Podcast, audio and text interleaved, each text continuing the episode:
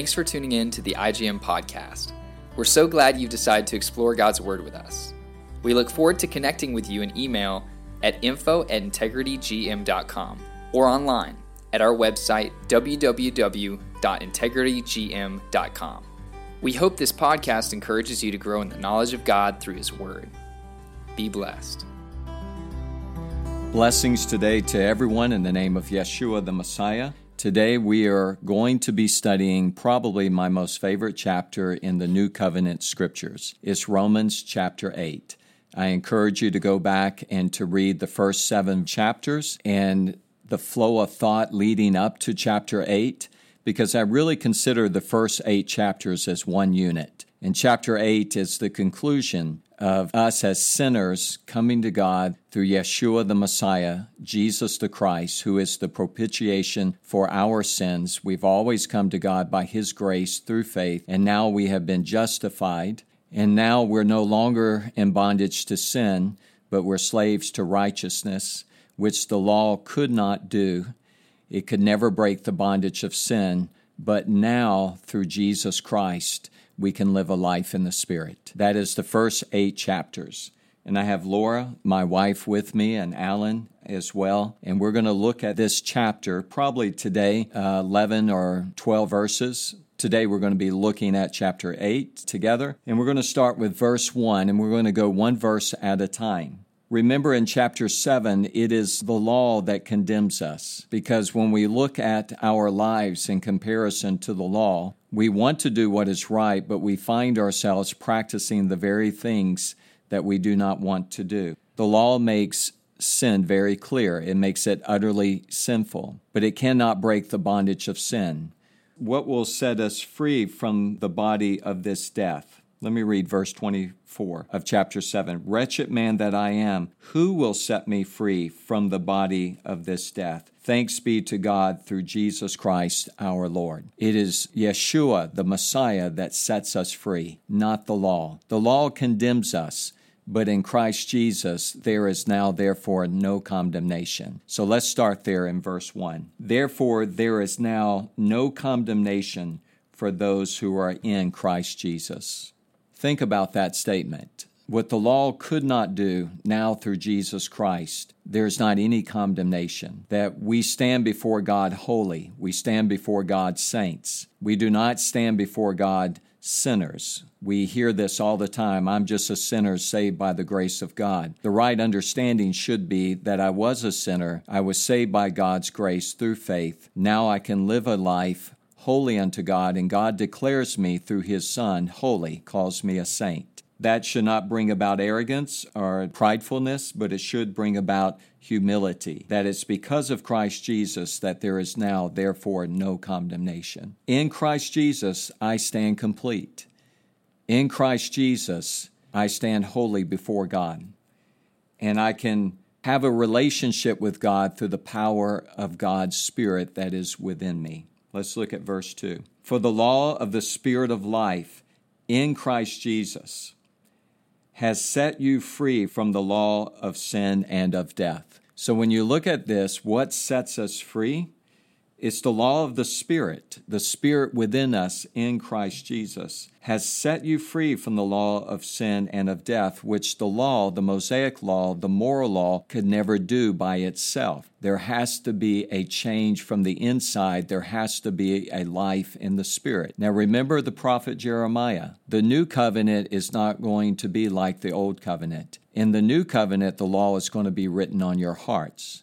And you're going to be able to know God from the least to the greatest because of the forgiveness of sins that will come from God. And if you have to run to anyone to know God, then you're not in the new covenant.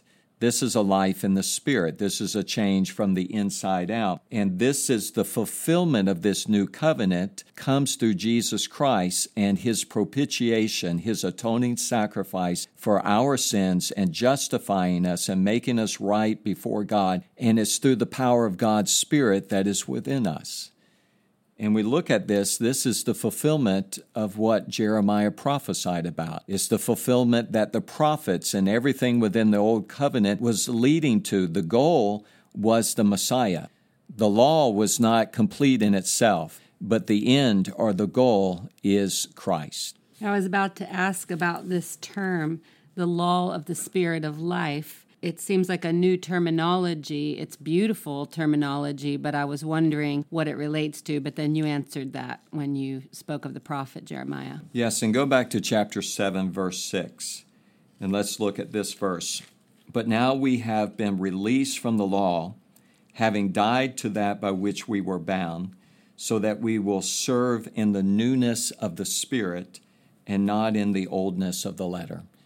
And it, that's exactly what Jeremiah was bringing forth. And this is what Paul is expressing to us that it's in the newness of the Spirit. It's a new life. The new covenant is not like the old covenant. It is not the law written on tablets of stone, it's the law written upon our hearts. It's a covenant where we can know God because of God's forgiveness. And so this is the whole gospel that Paul is presenting to us. Yeah, and I like, excuse me, the um, you know, no condemnation. You know, you look at the law, and that's really the law just condemns you because you see what you do wrong and what you can't do right. So you're constantly sort of have this guilt, and you're having to do these atoning sacrifices, and you know, making mistakes. But when you come to Christ, you know, you have the freedom from that. You've been redeemed by Him. In First John, when we get there, we'll talk more about walking in the light, as He is in the light, and, and the advocate that we have through Jesus. But it, it's such a freedom where you know that you are forgiven, you know that you are saved. Um, you don't have to worry about about these rules and regulations to the letter. You just follow what the Holy Spirit is telling you. You life in the Spirit, and you can walk in freedom and not feel condemned and not feel like you just can never live up to these however many thousands of things were in the law, moral law, and all the, the things that the Israelites had to do. Um, you're free from that in Christ, and it's just beautiful. And, and people that want to go back to the law or want to go back to that as Christians, and, and we've talked about that a little bit with Hebrew roots, it's like, why would you want to go back to something that just had held you back and had bound you when you can walk in this freedom? Freedom of Christ that He's given you as a free gift by grace. Yes, and I want to say in the Old Covenant, in the Mosaic Law, the sacrifices had to be done perpetually. And you did have the guilt offerings and the, the Day of Atonement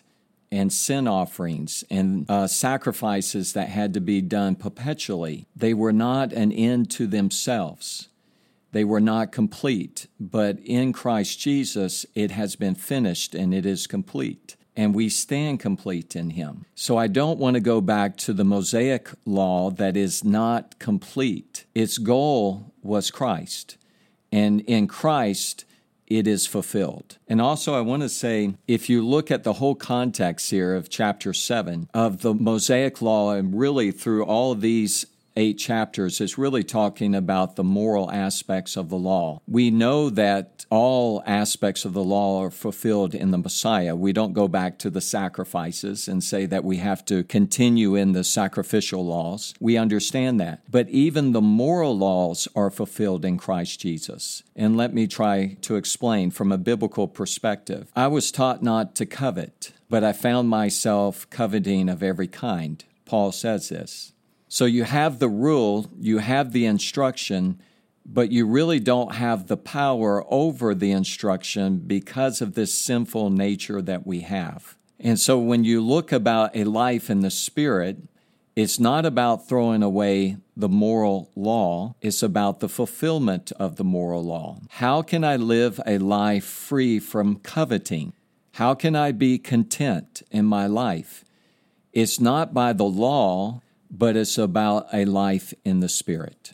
So when I can live a life in the Spirit, when I'm walking by the things of the Spirit and not by the world and not by the flesh and not being led by my own sinful ways, a life in the Spirit, it is very easy to be content. And remember what the fruit of the Spirit is love, joy, peace, patience, goodness, kindness, gentleness, faithfulness, self control. Against such things there is no law. So when you start looking at this, what is a life of freedom, a life in the Spirit? It is a life where you can truly reflect the character of God because of His Spirit that is in you. And this is the gospel. This is the difference. And when people want to try to go and put themselves back under the law, they fail to understand it is the law that brought us to the Messiah, released us to the Messiah, and a life in the Messiah is a life in the Spirit where I can live a life of contentment. So, how can Paul be in prison and going through hunger and doesn't know where he's going to get his next meal? In fact, he was actually under house arrest. And he writes back to the Philippian believers and says, I've learned to be content in all things, not because of the law, but because of life in the Spirit. And so, this is what's so powerful about Romans chapter 8. It's all about this life in the Spirit. Let's look at verse 3. For what the law could not do, weak as it was through the flesh. Think about that the flesh, the sinful nature that we all have. It's not able to break that within our lives. So, what the law could not do, weak as it was through the flesh, God did sending his own Son in the likeness of sinful flesh, and as an offering for sin, he condemned sin in the flesh, so that the requirement of the law might be fulfilled in us. That's such a powerful statement. The requirement of the law of not coveting could be fulfilled in us who do not walk according to the flesh, but according to the Spirit. So, how do we break this life of coveting everything around us? Through a life in the Spirit, through Jesus Christ our Lord. Now, let's look at verse 5. For those who are according to the flesh set their minds on the things of the flesh, but those according to the Spirit, the things of the Spirit. So, as we're being led by the Spirit because we are the children of God, then our whole outlook of life is different than people that are in the world people in the world are saying, I want this, I want more, I want what others have, this is not fair, I've got to have these things in order to be happy, I'm pursuing happiness. But a person that is of the Spirit, has a totally different perspective. Their perspective is God be glorified in my life. I'm going to deny myself, take up my own cross, and I'm going to follow the Lord Jesus Christ. They say through a life in the Spirit, life is not about me, God, it's all about you. Verse 6 For the mindset on the flesh is death, but the mindset on the spirit is life and peace. Because the mindset on the flesh is hostile toward God, for it does not subject itself to the law of God, for it is not even able to do so. That is Romans chapter 7. When we think about the flesh and what we deal with with this sinful nature, that sinful nature that we're battling with, and if we have a mind that is set upon the sinful nature, upon the flesh, how can we fulfill the law? How can we stop coveting? It has to be an inward work of God through His Spirit. Verse 8, and those who are in the flesh cannot please God. So, if we're being led by the flesh, by the sinful nature, how can we live a life that is pleasing unto God? When we're reading this, it's almost like flashing back in my life because I came to the Lord at 16 and I remember planning hostility towards God. I mean, thinking up in my mind things I could do and ways that I could behave. And I don't think I recognized that it was hostility towards God, but it was against his law. So that's that is what it was and I was in bondage to that. But then when I came to Christ, I wake up every day saying, God, thy will be done in my life seeking his will, seeking his word. It just retrains your heart and your mind and your flesh in such a different way. And I'm so grateful to be set free from that. Yes. And think about progressive Christianity that they're calling. Everything about progressive Christianity is about fulfilling your own desires, what you feel like you want to be. You feel like that the law of God or the Word of God is outdated and we need to progress to a greater understanding of how we see ourselves. But it's all about a self centeredness. And it's not about God's word and God's commandments and God's moral laws that can be fulfilled through the Spirit of God. So when you look at the commandment, do not covet, if you look at all the moral commandments that have been given to us by God, it reflects His character. So through a life in the Spirit, it's not my will, God, let your will be done. That is the spirit of life and of peace. But in progressive Christianity, what is it all about? It's about me, what I feel like I should be what I feel like how God has made me, and I want to live a life the way that I want to live, that is a life in the flesh. Everything about it, every statement that they make, every time that they try to preach from God's word, they're constantly contradicting themselves, and it falls apart from the very beginning. As a believer being led by God's Spirit, just like you at 16 years of age, when God changed you from the inside out, it's not about what I want to do. God, let your will be done in my life. We have an understanding of Christianity that we want to follow God's word through a life in the Spirit, and we follow Christ, and we are disciples of Christ, and it's not about me, and it's not about you, it's all about Him. And through a life in the Spirit, I can make the changes. I can live a different life where I'm not coveting, but I'm content. And that's a work of God's Spirit within me. And I would say to anyone that's gotten wrapped up in progressive Christianity that it's all about you and what you think that is right, your mind is set upon the flesh and not on the Spirit. And you need to die daily and you need to come back to the basics of the gospel. And you need to say, like Paul said in Galatians, I have been crucified with Christ and I no longer live, but it's Christ who lives in me. In this life that I live in the flesh, I live by faith in the Son Son of God, the one who loved me and gave up his life for me. That is what it means to follow Christ. That's what it means to be a messianic. That's what it means to be a Christian, a follower of the Messiah, the follower of Christ. That it's not about us, but it's a life in the Spirit. And God's Word and the Spirit of God are never in disagreement because the Word of God is God breathed. It comes from God. It is the power of God's Spirit that is coming alive within inside of us. Now let's look at verse 9, because verse 9 is talking about us. Verse 8 is about those who set their minds on the flesh. Verse 9 is, however, you are not in the flesh, talking about the believers in Rome. However, you are not in the flesh, but in the Spirit, if indeed the Spirit of God dwells in you.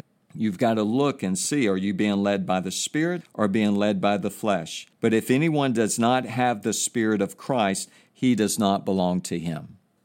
That's very important that we understand that. If we do not have the Spirit of God within us, we are convicted by God's Spirit. We are born of God's Spirit. It is the Spirit of God within us. We are the temples of God's Spirit, and we are to be led by God's Spirit, producing the fruit of the Spirit. If we don't have the fruit and we're living in sin, then our mind is set on, upon the flesh and we do not belong to God. But if we have the Spirit of God, then we know who we are. And he's going to go into more detail about this as we continue.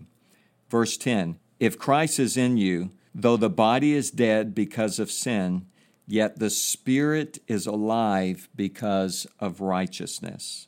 Now, I want to read verse 11 that goes along with verse 10 and has the imagery of chapter 6 as well. But if the Spirit of Him who raised Jesus from the dead dwells in you, he who raised Christ Jesus from the dead will also give life to your mortal bodies through his Spirit who dwells in you. So when you go back to verse 10, if Christ is in you, though the body is dead because of sin, yet the Spirit is alive because of righteousness. This is a reflection of chapter 6, verse 4. And let me read this verse again. Therefore, we have been buried with him through baptism into death. So that as Christ was raised from the dead through the glory of the Father, so we too might walk in newness of life. And when we go to verse 10, if Christ is in you, though the body is dead because of sin, yet the spirit is alive because of righteousness. And in chapter 6, you have this imagery of water baptism reflecting what God has done within us. We have died to sin, we have been raised in newness of life. Verse 11 of chapter 8 brings this out as well. But if the spirit of him who raised Jesus from the dead dwells in you, he who raised Christ Jesus from the dead will also give life to your mortal bodies through his Spirit who dwells in you. The power of God, the Spirit of God that raised Christ Jesus from the dead. Jesus died. His body died. Here in verse 10, though the body is dead because of sin, yet we will be raised in newness of life. I believe this is what Paul is trying to convey to us. He's not trying to convey a Gnosticism that separates the flesh from the spirit and that we're not responsible for our sin. But what he is saying, the same spirit that raised Jesus from the dead his body died. He was in the grave. But that same spirit that raised him from the grave is the same spirit that lives within us. And so go back to verse 10 and see it in this context. If Christ is in you, though the body is dead because of sin, yet the spirit is alive because of righteousness. The righteousness that is living through the power of God's spirit within us. Is that a judicial type of righteousness, like we're declared righteous, or is that talking about an ongoing righteous life in the spirit? I think what it is saying, it's a great question. The spirit is alive because of righteousness righteousness. And if I would say from the context, it's because we can live a life of contentment. I don't have to covet anymore. I can be content. I can be satisfied that I stand complete within Christ. So it's a great question, and I believe both are true at the same time. I am righteous, but because the Spirit is alive within me, I can live a life of righteousness. I was looking at it this way for a while, Scott, and you, you tell me this is right or not, but I kind of see Paul, he's saying, you know, this body is dead, essentially, because of the sinful nature through the fall of man, through Adam. So, you know, 80, 100 years, this body's going to die. So it's essentially dead in 60, way. 70. 60, no, 70. yeah, 40, who knows. But the spirit is alive through Jesus and it's eternal, and we know we're going to be resurrected and, and have these eternal bodies. So this is actually so much more alive than our physical bodies and then also our, our desires, our fleshly desires. We know they lead to death a life in the spirit leads to life. Not not in a sense that a human understanding, but a spiritual understanding that these are eternal, immortal spirits are inside of us. So why would we not want to focus on that? You know, with a very short time that we're given here on earth, instead of going for something that's just going to die, that was imperfect anyway because of Adam and Eve in the garden. This body and the fleshly desires lead to absolutely nothing but death, destruction, and all the things Paul's talked about before. The Spirit is alive through Christ, and we can build that, we can grow in that, with the time that we're given. And how much more powerful is that to give glory to God through our spirit and through that life in the spirit than what we think we want in our flesh? Yes. And I'm glad you brought that up because in chapter 8, we're going to go through this chapter about the redemption of our bodies. And just like Jesus went to the grave and his body died, yet he came out of the grave with a glorified body. And we see that we too, at the resurrection, that we will come out of the grave with a glorified body. We see that in 1 Corinthians chapter 15 that we've already covered, but all of creation waits its redemption, the redemption of our bodies. And we're going to see that later on within this chapter. So I agree with you fully. This physical body will die someday, but it's the spirit that is alive that, w- that is within me that leads a life of righteousness where I can reflect the character of God. And I'm not living for the temporal things, but for the eternal things of God. And so, where Paul says in verse 11, Christ Jesus from the dead will also give life to your mortal bodies through his Spirit who dwells in you, is that speaking of the resurrection and the redemption of our mortal bodies to be immortal when we're. I think so. Comes? I think so, but what I think he's doing here is laying the foundation for what he's going to say a little bit later in the chapter. But you see a glimpse of it right here. It's because the Spirit is alive within us, within these mortal bodies, that produces the righteousness of God. Because we are God's children, there is a day of resurrection that's going to take place, the redemption of our bodies. And when Christ Jesus came out of the grave, he is the resurrection and the life. Resurrection power to me means you come out of the grave never to die again. And so when Jesus came out of the grave, he had the keys to death and Hades, and he's never to die again physically. His body will never go back into the grave. Now, you and I are going to be going to the grave. That's part of the curse that we see in Genesis chapter 3. It has been broken, but it is fully realized at the resurrection because all of creation waits its redemption, the redemption of our bodies. So there's a day of physical resurrection that is coming.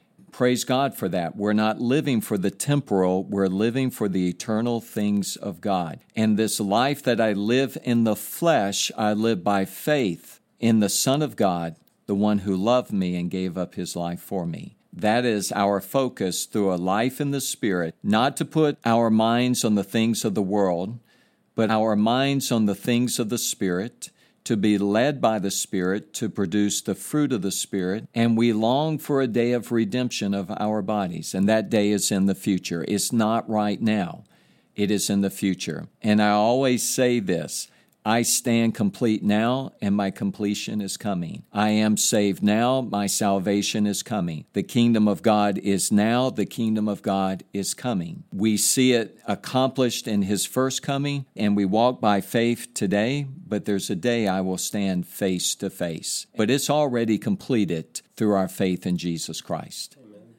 So let's close with that. We'll go through the first 11 verses. We're at 30 minutes here. Alan, can you close us in prayer? Dear Lord, we just thank you, God, for your word, and thank you, Lord, for this beautiful letter from Paul, God, that shows us our redemption and our righteousness is in you by faith, in your Son, Jesus Christ, by faith, Lord. And we just thank you, God, for this. We thank you, Lord, that we would be doers of the word and not just hearers only, Lord. And let us just think on this, God, and let us live that life in the Spirit, Lord. Continue to guide us, continue to show us your will in our life, Lord. Continue to help us stay in your word, to pray, to fast, Lord, to seek you, Lord, so that we can do what you've called us to do on this earth, Lord, in this short time that you've given us, God. And we just thank you for this podcast, Lord, and we just pray that it would go forth, God, and speak truth, God, and speak your word, all for your glory. In Jesus' name we pray. Amen. Amen. If you'd like to learn more about IGM or have any questions about this podcast, feel free to reach out to us at info at integritygm.com and connect with us on Instagram at integrity underscore global and Facebook at Integrity Global Missions. If you like our podcast, please share it and leave a review. Thank you for listening. Have a blessed day.